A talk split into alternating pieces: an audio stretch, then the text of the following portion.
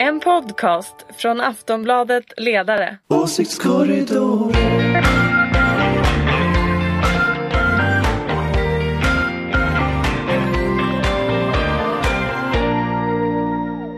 Hej och välkomna till Åsiktskorridoren, podden från Aftonbladets ledarredaktion där vi reder ut de stora frågorna i svensk politik. Om jag har räknat rätt gör vi faktiskt idag avsnitt nummer 231. Det är rätt imponerande. Och nu börjar det ju hetta till riktigt i debatten. Det är nästan svårt att veta var man ska börja. Men innan vi tar itu med veckans händelse ska jag i alla fall presentera panelen. Ulrica Schenström, chef för den gröna och liberala tankesmedjan Fores, ständig stöttepelare i Åsiktskorridoren och oberoende moderat. Välkommen! Tackar så mycket! Lina Stenberg, ledarskribent på Aftonbladet och en av de återkommande rösterna i Åsiktskorridoren. Du är också jättevälkommen. Tack så mycket. Och så har vi Anders Lindberg, politisk chefredaktör på Aftonbladet och en röst ända sedan Åsiktskorridoren startade. Du är också välkommen. Tackar, tackar. Själv heter jag Ingvar Persson och arbetar på Aftonbladets ledarredaktion, men idag är det ju min uppgift att leda det här programmet. Jag tänkte vi börjar med 1 maj. Det blev ju ännu en gång ett firande utan demonstrationer, marschmusik och fanborgar. Men tal blev det, och jag vet ju att ni har lyssnat. Stefan Löfven valde till exempel att framträda tillsammans med 2 svenska fanor. Hur lyder betyget, Lina? Ja, det är ju intressant. Tänk om det hade varit för 10 år sedan att han hade stått där med flaggor. Ganska väntat. Jag tycker att det blir svårt att urskilja från alla de andra pressträffarna när man är så van vid att se honom prata om vad man behöver satsa på. Det enda man kan säga som jag kände som var väl ett mer dagspolitiskt inspel, det var väl att han tog med det här om skola. Att det blev liksom ett svar på hela den här Pisa-debaclet i förra veckan och att han fick lägga in någonting om skolan som S ändå ville. Men ganska lamt, 1,5 år till valet känns det som. Pisa får vi komma tillbaka till. Ulrika, du lyssnade också på talet. Ja, men jag är inte som Lina. Lina och jag brukar ju faktiskt vara lite sådär, vi brukar gå lite lika. Men alltså, jag tyckte ju han hade ett bra tal. Alltså utifrån Socialdemokraternas och hans utgångspunkt. Det var jobben, det var välfärden. Jag håller inte med Byggnads om att inte handla om pensionerna, han pratade om pensionärerna. Alltså en socialdemokratisk ledare som inte pratar om ett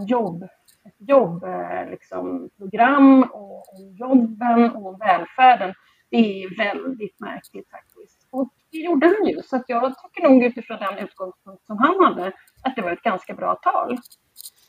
Jag minns ju själv 2006 när Göran Persson sa att jobben är inte en fråga i den här valrörelsen. Och då kände man en arbetarrörelse... Chef här verkar lite konstigt att tappa bort jobben. Så att, nej. Och sen tyckte jag också det var ganska befriande att det inte handlade om Sverigedemokraterna utan om Socialdemokraterna hade på utgångspunkt. Det var liksom inget påhopp om någon annan och så. Så att, även om jag säkerligen inte skulle hålla med om tekniken i saker och sakernas politik, så tycker jag egentligen att vi borde prata mer ekonomi och jobb istället för migration som det var till exempel på partiledardebatten i år. Och kanske mer klimat och sådär. Därför jag tror ändå till syvende och sist att vi måste veta vad har vi i ladorna, hur ser reformutrymmet ut och vad är det vi har råd med så vi kan prioritera. Och diskuterar vi inte hur ekonomin ser ut och om arbetslösheten, hur den ska liksom... motas så vet vi inte heller vad vi har pengar till att göra för någonting. Så jag tycker det är lite grann i A och O. Ja, men du gillade de svenska fanorna också? Alltså jag tycker att det är lite konstigt att vi inte ska tycka om vår egen flagga. Det tycker jag är lite konstigt. Men ni menar att han skulle ha signalerat någonting annat. Jag tycker inte vi kan skämmas för vår egen flagga. Det verkar konstigt bara för att någon använder den av andra syften. Ja, Anders? Nej, men jag tycker det är ju lite tråkigt firande att man firar liksom sittandes framför en dataskärm. Det är ju inte så kul liksom. Nej, de som var ute den dagen var ju de här vaccinationsprotestanterna. De var ju ute och tittade på, jag kan säga, de var många. Jo, men jag menar, det är ju en annan typ av firande. Liksom. Det är ju som en vanlig dag. Det är lite som en vanlig dag på jobbet. Liksom. Man sitter framför datorn och växlar mellan olika Zoom-möten. Liksom. Men jag menar, det var väl bra utifrån vad de kunde göra av det, tycker jag. Jag tycker dock att Sanna Gideonssons tal var nog faktiskt bättre än Löfvens tal. Det handlade mycket mer om människor. Löfven, det var mycket tal till nationen över Löfven. Det var inte så mycket liksom, första maj-tal. Men jag tycker hon fångade det bra. Sen var det de här mellansnacken de hade, när de satt och småpratade med varandra. De tyckte de var ganska småputtriga. Så att, ja, ganska bra betyg efter omständigheterna. Men det är ju en signal att inte ha röda fanor bakom sig på första maj. Det har ju inte att göra med att man inte tycker om svenska flaggan, men nog finns det många som tycker att åtminstone det är ett minimum för att man ändå ska stå upp som socialdemokrat. Ja, det var så du tänkte, Lina. Ja. Jag fattar. Ja. Mm. Symbolik. Det är lite märkligt, ja. Alla dagar på året, annars så funkar nog blågula flaggorna jättebra. Senaste gången man lät första majtåg ledas av svenska flaggor var väl under andra världskriget. Så att rent symboliskt sett så är det klart att han tar ju i när han använder den typen av symbolspråk. Så är det ju. Mm. Det är ju liksom nationell samling och sånt. Men då hade de ju inte pressträffar i tv varannan dag heller. Med fanorna. Nej, det hade de ju onekligen inte. Att hade de haft det så hade det varit svenska fonder och pressträffar. Det hade de ju haft. Men jag tänker att det blir ju lite som du sa också, Anders, att det blir en vanlig dag på jobbet. Alltså, man sitter och lyssnar på ämnet av Stefan Löfvens tal. Sen var det ju ett helt annat, ska man säga, han hade en ansats som var annorlunda och det var ett språkbruk som var delvis annorlunda. Men inte jättestor skillnad från de vanliga pressträffarna. Sen i sak, alltså det här förslaget som Socialdemokraterna la med att köer för friskolor ska begränsas. Eller möjligheterna för friskolor att liksom välja elever genom kösystem ska begränsas. Det tror jag är bra. Och det signalerar väl att man är beredd att göra skolan till en valfråga. Och det är nog inte helt fel. Och tittar man på Gideonssons tal så vill ju LO göra pensionerna till en valfråga. Och där har vi ju två riktiga frågor, skola och pensioner. Så det, och det är nog inte dumt tänkt att det är där någonstans valrörelsen ska utspela sig. De hade ju det här som slagord, så hade de ju välfärden främst. Och det är lite intressant att liksom, de vill ha ett välfärdsval, att de ser det framför sig. Jo, men det är väl ganska smart om man nu har som utgångspunkt att både ta tillbaka SD-väljare men samtidigt faktiskt göra någonting åt de problem som vi har sett efter pandemin. Så det vill inte är konstigt, utan snarare bra, därför att jag tror fortfarande att SD har vunnit på att folk är rädda att välfärden ska raseras. Det var väl inte alls dumt. Du ser så väldigt ledsen ut idag, Anders. Eller är du bara trött? Men jag är inte trött. Jag tänkte jag skulle få koppla på faktiskt Ulrikas tanken på välfärd och så där. För, jag funderade på att vi ska prata lite om de politiska blocken eller hur det egentligen ligger till. Och i förra veckan så förklarade Jimmy Åkesson att han tänkte bli bromskloss om de andra, som han uppfattade, konservativa partierna skulle dra för långt åt höger. Det var ju kanske lite otippat. Sen å andra sidan så hade vi den moderata partisekreteraren Gunnar Strömmer som förklarade att absolut inte finns något konservativt block överhuvudtaget, och som ju tydligen är väldigt skeptisk till idén om att förhandla en regeringsplattform. Där låter det som lite fnurre på tråden. Men samtidigt i söndag så kom ju ett stort utspel från liberaler, kristdemokrater, moderater och sverigedemokrater som hade gjort upp i den kanske mest kontroversiella frågan av alla, migrationen. Hur är det egentligen? Har vi ett konservativt block eller har vi det inte, Ulrika? Ja, det är ju en jättebra fråga. konservativt är det ju inte. Varken liberalerna är konservativa och moderaterna är ju liberalkonservativa. Och sen har vi SD som är radikalnationalister. Och sen har vi då KD som är någon slags blandning av nationalister och tidrörelser. Ja, det, alltså etiketterna haglar här, jag vet det. Men alltså, jag tror att många som är konservativa inte alls gillar beteckningen att det är ett konservativt block. De är ju snarare ett nationellt block, nationalistiskt block. Det verkar väldigt snurrigt. Jag har ingen aning. Det har ju framgått som om de samarbetar. Och eftersom de kom ut med det här igår med migrationspunkterna så verkar det som det finns ett samarbete, men sen vet jag inte varför man... Det är kanske så att man försöker tala med alla grupperingar. Med tanke på hur det är liberalerna så... Om man läser den artikeln, för du hänvisar till en artikel nu som var i Svenska Dagbladet om Angie Strandberg, eller hur? Mm, just det. Ja, och i den artikeln framstår det ju som det inte alls är förankrat i Moderaterna, att det finns väldigt många moderater som inte alls tycker att det här är en bra idé och så vidare. Så att det kanske bara tar lite olika uttryck, men det verkar lite snurrigt. Ja, Anders? Jag skulle nog säga att det finns ett konservativt block. Sen att det inte idéhistoriskt är rätt term konservativt. Men jag tror att om man ska definiera det på någon slags politisk skala så finns det ju liksom ett vänsterblock. Det finns en liberal mitten och det finns en konservativ höger / nationalistisk höger. Och det här blocket sammanför ju liksom den konservativa och nationalistiska högern i någon slags samarbete. Och tittar man på de förslag som Nyamko Sabuni lägger så är det ju inte liberala förslag. Den här migrationspolitiken till exempel, den var ju definitivt inte liberal ur någon mening av ordet så att säga. Så att jag skulle säga att det finns ett block och jag skulle säga att konservativ är den bästa beteckningen som går att hitta på det.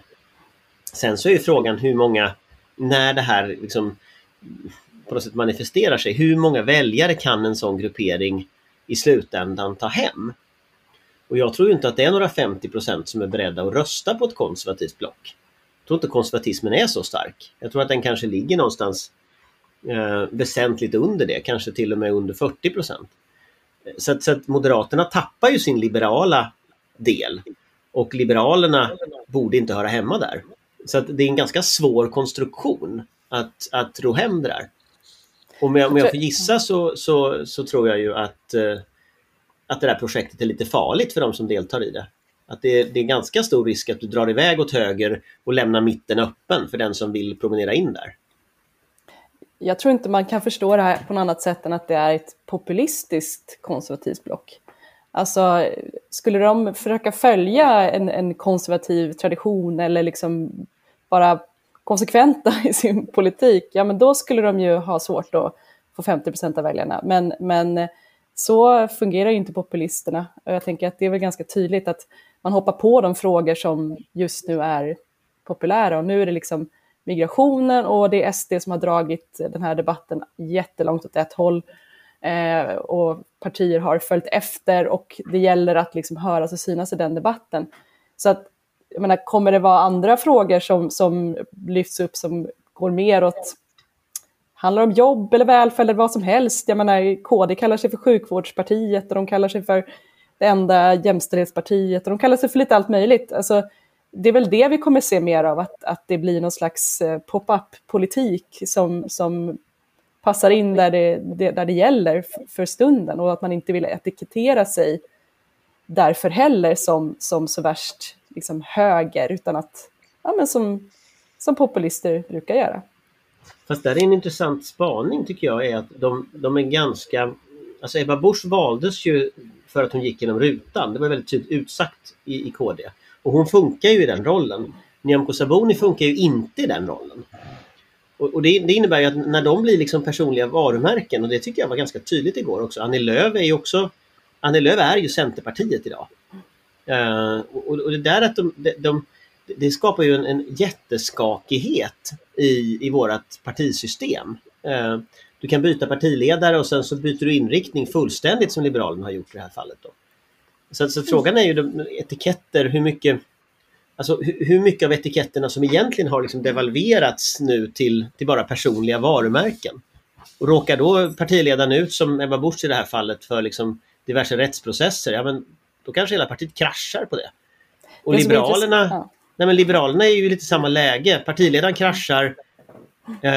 Och hon misslyckades ju fullständigt igår, Nyamko Sabuni. Hon var ju liksom sämst av alla och hon kom sist i så här förtroendemätningar efteråt. Så här. Men det är klart att det blir ju jätteskakigt när det blir så personfixerat i politiken. Nej, men det blir intressant då, för att det, samtidigt är det ju liksom folkrörelser. Och det är ju både medlemmar och väljare. Och frågan är om väljarna faktiskt flyttar sig så snabbt. Alltså det har vi ju inte riktigt sett än, utan det blir ju intressant att se. Dels då ja, men medlemmarna som vi har sett med Liberalerna. Ja, där är man, inte, man köper ju inte riktigt allt det där bara rakt av. Och som med KD också. Det beror ju på vad som händer nu med Ebba Busch. Men inte kommer man bara köpa allting rakt av bara för att en partiledare säger det. Och sen syvende och sist så är det ju väljarna. Så att det kanske inte är jättebra att hålla på och hoppa runt jättemycket. Men nu verkar det så. Och nu verkar alla köra någon slags race i att hoppa runt så mycket som det bara går. Jag tänkte, jag måste fråga, det är ju intressant att beskriva Liberalerna som en folkrörelse. Det, eller generöst kanske är rätt ord. Men Ulrica, alltså, samtidigt så var väl det här Åkesson försökte säga med att han skulle vara en bromskloss om man drog för långt åt höger. Det handlade väl om de här välfärdsfrågorna. Sverigedemokraterna har ju bland annat varit ute i pensionsfrågan nu och motsätter sig höjningen. Är det där ett liksom praktiskt, ett riktigt problem för en potentiell borgerlig regering under Christersson? Men alltså, så länge man inte har ett budgetförslag som hänger ihop så har man ju alltså inget förslag. Så det spelar ingen roll om vi pratar du pratar om de här 900 kronorna som de motsätter sig. Är det så du tänker? Nej, jag tänker att de har väl motsatt sig hela höjningen utav pensionsåldern. Det pratar åldern nu, klart. Jag trodde vi var inne på höjningen genom budgeten. Ja, du menar så, ja. Ja, det är klart att det blir ett problem. För jag tror ju verkligen att Moderaterna tycker att man måste höja pensionsåldern. Och det är jag med om. Så att det kan ju bli ett problem. Men jag menar, det här är en av väldigt många andra problemfrågor. Det är därför det här är så intressant. Att vi börjar med liksom, vad har man för pengar för att göra reformer. Hur mycket har man i ladorna och hur mycket har man att röra sig med då. Då måste man ju bestämma sig vad gör man först. Det är därför man inte kan diskutera alla frågor på en gång. Man kan börja med att slänga upp alla frågorna. Men sen måste man ju ta 4 bollar och säga okej, det är de här vi tycker att vi måste börja med. Har vi råd att göra någonting åt de här 4? Det är jätteviktigt. Där var ju Elisabeth Svantesson lite intressant i lördagsintervjun. För där pratar de ju just om vad är den här för gränsdragning som SD pratar om. Och där får man ju intrycket lite av att det Moderaterna ser som problemet, det är ju a-kassa och sjukförsäkring och sådana saker. Där hela den här så kallade arbetslinjen som Elisabeth Svantesson argumenterar utifrån bygger ju egentligen på att man ska försämra för sjuka och arbetslösa. Och där har ju SD gått i clinch. Det finns ju då en anledning till det, för det är ju få folk i arbete, bara så att vi inte tror hon har gått på din retorik här nu. Hon tror ju det. Hon bråkar lite mer i Anders. Men hon tror ju på det. Men jag tror ju inte på det. Men det är intressant att det är där de ser konfliktytan mot SD. Så att liksom, de ser inte konfliktytan när det gäller att man ska slänga ut folk ur Sverige eller alltså den typen av liksom rasistisk retorik från SD och så. Utan konfliktytan är att SD då inte accepterar lika mycket sänkt a-kassa som Moderaterna vill. Och det tycker jag känns lite som... det känns som en väldigt konstig konfliktlinje. Det handlar inte om väljarsociologi helt enkelt. Nej, jag tror att det handlar om att Moderaterna i grunden inte tycker att SD:s synpunkter är värda att ta på allvar. Det finns ett urgammalt klassförakt hos Moderaterna mot andra partier. Och jag tror att det i det här fallet faktiskt går mot SD. Man tycker inte att SD är att ta på allvar. Men samtidigt vet man inte vad man ska göra med alla dessa röster som röstar på SD. Jag håller inte med just om det här med exakt det du sa, men jag håller med om att man tar dem inte på allvar för man ser dem som ett stödparti. Och inte som ett parti som kanske kommer gå om Moderaterna, eller ett parti som kanske vill ta ledarfacklan här. Och det är svårt för mig att förstå, för det är precis det som jag tror att Jimmy också vill göra. Jag tänker att det handlar om att hitta gemensamma nämnare, de här minsta byggstenarna som man just nu kan liksom låtsas bygga någonting på. Det som är intressant är att det just är 1,5 år kvar till val, och det är som att man bygger upp inför valrörelsen nu. Intressant är som jag ju sa där med att Stefan Löfvens första majtal lät som att det var jättelångt kvar till valet. Alltså det känns som att det är lite olika tempo i de olika lägren kring vad man liksom försöker bygga upp nu, och vad man står i, liksom, i tidsmässigt inför ett val. Men jag tror att det där är en psykologisk grej som är ganska intressant. Därför att när man bygger en valstrategi, då vill man ju först se hur motståndaren bygger sin strategi för att kunna hantera den. Och just nu så håller Christersson och hans gäng på att visa korten. Och Löfvens strategi är väldigt, väldigt ofta att vänta ut tills alla andra har pratat färdigt. Så funkar han ju också internt i Socialdemokraterna, att han väntar tills alla har pratat färdigt på möten. Och sen så sammanfattar han på sitt sätt och så bestämmer han. Men det han gör nu är på något sätt en jättevariant av det, fast i valrörelsen. Han väntar på att alla andra ska visa sina kort. Och när de har gjort det så kommer han att lägga sig någonstans som gör att han pajar hela deras planering. Och om man tittar på hur han hanterar kriser i vanliga fall, så gör han nästan alltid på det sättet. Han låter liksom borgarna gå ut och rya allt vad de kan om Transportstyrelsen. Så väntar han ut dem och sen sätter han ner foten. Och i det fallet sätter han ner foten på att han vill ha kvar Peter Hultqvist, han offrade de andra. Därför att han vet att det var så kartan såg ut. Och nu väntar han ut borgerligheten. Och borgerligheten fattar inte det här. Så att de kör liksom de berättar nu hur de ska göra. Tills han har hittat den svaga punkten. Och jag skulle tro, om jag får gissa, att den svaga punkten dels är Nyamko Sabuni, men dels också är Moderaterna. Jag tror inte Moderaterna axlar att hålla ihop det här. Jag tycker man ser det ganska tydligt. Och det är ju speciellt SD. Så det är min tolkning av det. Eftersom du också för några avsnitt sedan, då var det ju du som du hade ju hela strategin. Kommer du ihåg det? Nu avslöjar du den. Ja. Men vadå, jag har ju hela strategin alltid, jag byter bara. Han har ju alltid strategin. Han har ju alltid hela planen framför sig. Inte där och bara flyttar på saker och så. Torbjörn Nilsson i Svenskan skrev ju att jag hade rätt i strategin. Det tycker jag var roligt. Ja, precis. Det är bara att fortsätta. Det är bara han som håller med i och för sig. Det är ingen annan. Jag får höra detta en gång till, Anders. Och det... Jag kan gå tillbaka i historien om alla rätt jag har haft. Det hemska är ju... Brexit. Mm. Men det hemska är ju, som Ingvar sa, att det är 230 avsnitt av podden. Så att det värsta är att man har ju sagt allting on tape. Så att man kan gå tillbaka och lyssna på allt man hade fel också. Nej, det blir lite obehagligt. Man kan tänka sig att det där blev ett tips till några nu. Hur som helst, i söndags var det ju också partiledardebatt. Vi har berört det lite grann. Hård lyder domen i kommentarerna efteråt. Håller du med, Anders? Hård vadå? Att tonen i debatten var hård. Mm-hmm. Nej, jag tycker den var rolig. Jag tycker Märta Stenevi var rolig. Ja, hon liksom rockade loss. Ja, men det var lite kul. Det hände något. Jag kan säga att jag kommenterade efteråt igår i Ekot och fick frågan om vem som var bäst. Och även om vi kanske inte håller med om varandra om jättemycket saker, så tyckte jag att det var Stenevi, Märta, som faktiskt tog hem det där. Det syntes på henne att hon tyckte att hon hade roligt. Ja, det syntes på henne att det hon tyckte kom från detta. Det är det jag sagt hela tiden. Vi kan inte ha politiker som är robotar och rädda för att förlora jobbet. Så att hon riskminimerade inte, utan hon körde, och det syntes att hon tyckte att det var bra. Så att för första gången blev jag nästan lite sådär wow. Men där tänker jag också en annan intressant grej. Det är att liksom, gud vad trött man har varit på det där gänget. Alltså det har varit samma gäng nu jättelänge. De är skittråkiga.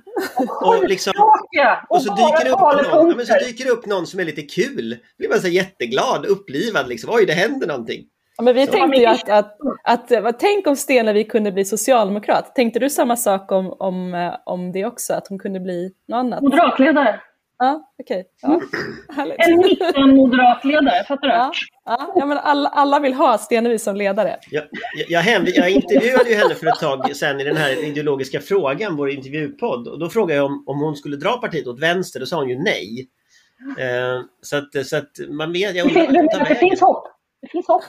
Ja, du kan nog känna visst hopp. Nej, men nu känner jag att vi är på väg att börja konkurrera med en av våra riktigt framgångsrika konkurrenter, nämligen Sillypodden, om Silly Season i fotbollen.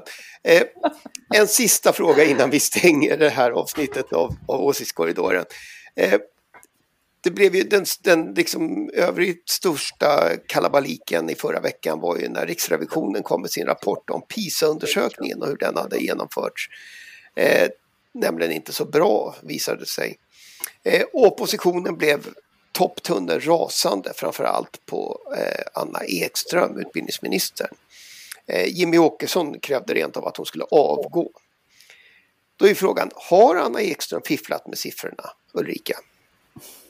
Nej, det tror jag inte. Men däremot så tror jag att man måste verkligen med lupp kolla vad Skolverket har på med och att man kanske ska återkomma med någon bra plan. Sen tycker jag det här med avgångskrav är lika fjantigt varje gång som det händer. Det motverkar ju bara situationen. Så att, men det är klart att det är allvarligt och det är klart att man måste se över och att Skolverket kan komma. Så kommer man göra något som kommer tillbaka med. Vad tänker jag? Mm. Lina? Nej, men jag håller med. Jag tänker också att det är jättefånigt att varje gång någonting, liksom man har anledning att klaga så vill man avsätta en minister. Det blir ju jättefördummande och ett sätt att bekräfta allas politikerförakt och att det inte är någon poäng att gå och rösta. Så att det där det är ju jätteonödigt. Sen kan jag tycka att hela PISA-debaclet i sig är en fråga man skulle kunna hoppa över, höll på att säga. Nej, men det finns andra sätt. Det finns bättre sätt att kolla om svensk skola och utbildning är bra och jämlik. Riksrevisionen blir plötsligt en maktfaktor här. De underkände ju till och med OECDs förmåga att liksom granska sin egen undersökning. Är det en rimlig roll? Anders? Nej, men det är väl i brist på annat liksom.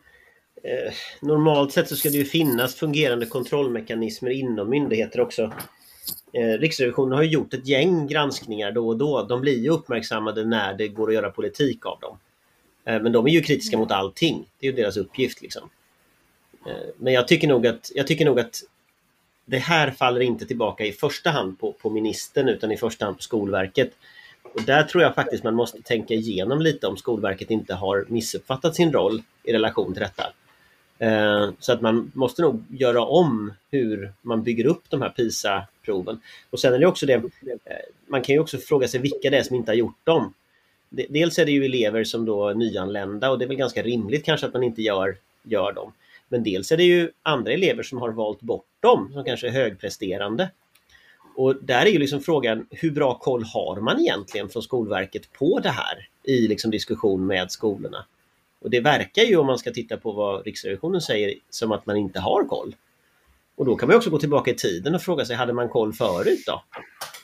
Så att det är liksom inget bra, så att man måste ju hitta något system som fungerar på Skolverket. Så jag skulle se Riksrevisionen som en slags varningsklocka om att något inte funkar, men lösningen kanske är att byta ut ledningen på Skolverket eller något, jag vet inte. Men sen ska man ju säga också att det var 13 eller 14 andra länder som fick samma kritik som Sverige för att ha gjort samma sak. Så att någonstans så finns det ju ett mer generiskt problem som man kanske också ska titta på. Ja, men slutsatsen blir i alla fall att utbildningsministern sitter kvar. Ja. Alltså hon är ju väldigt populär också i borgerliga läger, så att sannolikheten att hon blir avsatt är ju väldigt liten. Så att jag tror att om Jimmy Åkesson ska avsätta någon, för han vill ge sig på någon lite svagare. Då kanske han fick ett tips också. Med den passningen får vi kanske avsluta veckans avsnitt utav Åsiktskorridoren. Jag tackar förstås Ulrika, Lina och Anders och alla som lyssnar. Vi är tillbaka nästa vecka. Hej, hej. Hej då, tack för hej. En podcast från Aftonbladet Ledare. Åsiktskorridoren.